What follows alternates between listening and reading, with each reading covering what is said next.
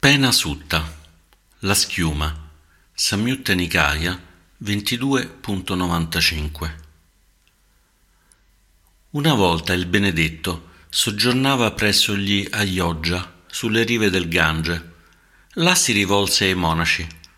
Monaci, supponete che una gran massa di schiuma fluttuasse su questo Gange e un uomo di buona vista la vedesse, l'osservasse e l'esaminasse per lui, vedendola, osservandola ed esaminandola, apparirebbe vuota, inconsistente, senza sostanza. Perché quale sostanza potrebbe esserci in una massa di schiuma? Allo stesso modo un monaco vede, osserva ed esamina ogni forma, passata, futuro o presente, interna o esterna, grossolana o sottile, comune o sublime vicina o lontana. Per lui, vedendola, osservandola ed esaminandola, apparirebbe vuota, inconsistente, senza sostanza, perché quale sostanza potrebbe esserci in una forma? Ora supponete che durante l'autunno, quando piove forte, una bolla d'acqua dovesse apparire e dovesse sparire sull'acqua, e un uomo di buona vista la vedesse, l'osservasse e l'esaminasse. Per lui, vedendola, osservandola ed esaminandola, apparirebbe vuota, inconsistente, senza sostanza, perché quale sostanza potrebbe esserci in una bolla d'acqua?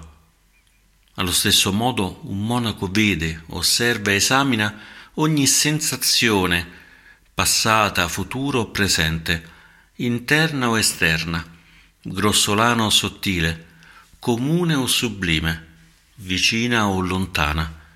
Per lui, vedendola, osservandola ed esaminandola, apparirebbe vuota, inconsistente, senza sostanza, perché quale sostanza potrebbe esserci in una sensazione? Ora supponete che durante l'ultimo mese della stagione calda ci fosse un miraggio e un uomo di buona vista lo vedesse, lo osservasse e l'esaminasse. Per lui, vedendolo, osservandolo ed esaminandolo, apparirebbe vuoto, vano, senza sostanza, perché quale sostanza potrebbe esserci in un miraggio? Allo stesso modo un monaco vede, osserva ed esamina ogni percezione passata, futura o presente, interna o esterna, grossolana o sottile, comune o sublime, vicina o lontana. Per lui, vedendola, osservandola ed esaminandola, apparirebbe vuota, vana, senza sostanza, perché quale sostanza potrebbe esserci in una percezione? È come se un uomo desideroso di legna, in cerca di legna, alla ricerca di legna, si recasse in una foresta con un'ascia affilata, e là vedesse un grande banano, con un grande fusto, eretto, giovane, di un'altezza enorme. Lo taglierebbe alla radice e avendolo tagliato alla radice ne distacca la corteccia.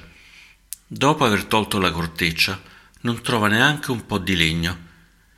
E poi un uomo di buona vista lo vedrebbe, lo osserverebbe e l'esaminerebbe.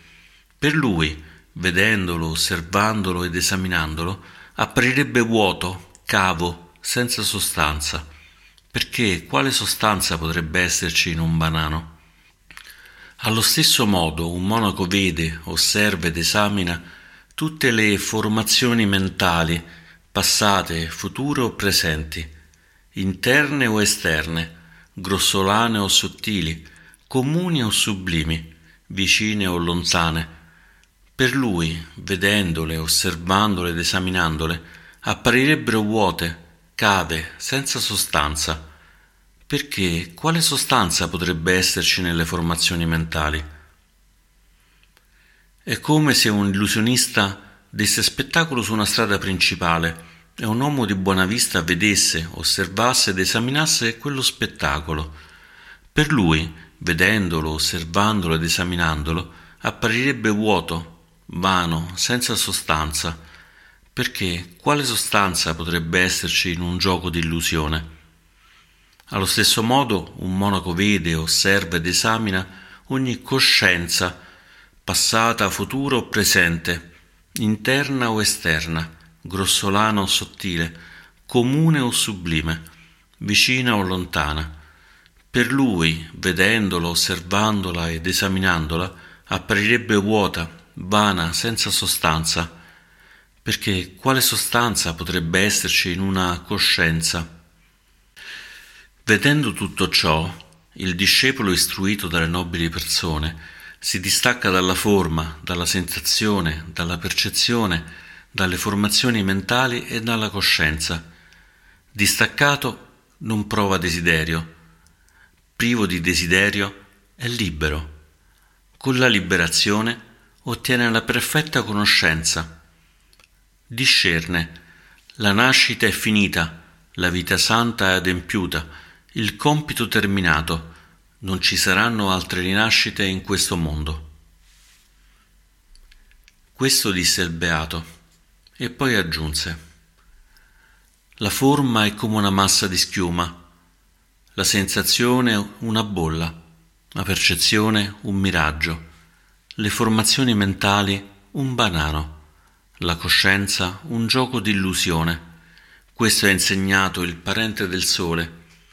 Importa poco come li si osserva, come li si esamina, sono vuote, cave, per chiunque li contempla a fondo.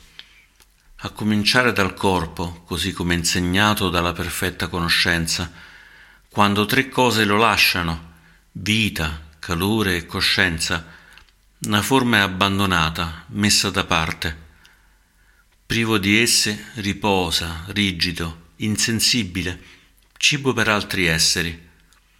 Così è e così sarà. È un gioco di illusione, chiacchiere di uno sciocco. Nessuna sostanza si può trovare. Così un monaco con ferma risoluzione deve contemplare gli aggregati giorno e notte, con presenza mentale, vigile, deve recidere ogni vincolo, deve fare di sé il suo rifugio, deve vivere come se la sua testa fosse nel fuoco per raggiungere la dimensione da dove non si rinasce. Traduzione in inglese dalla versione Pali di Tanissaru Biccu, tradotto in italiano da Enzo Alfano.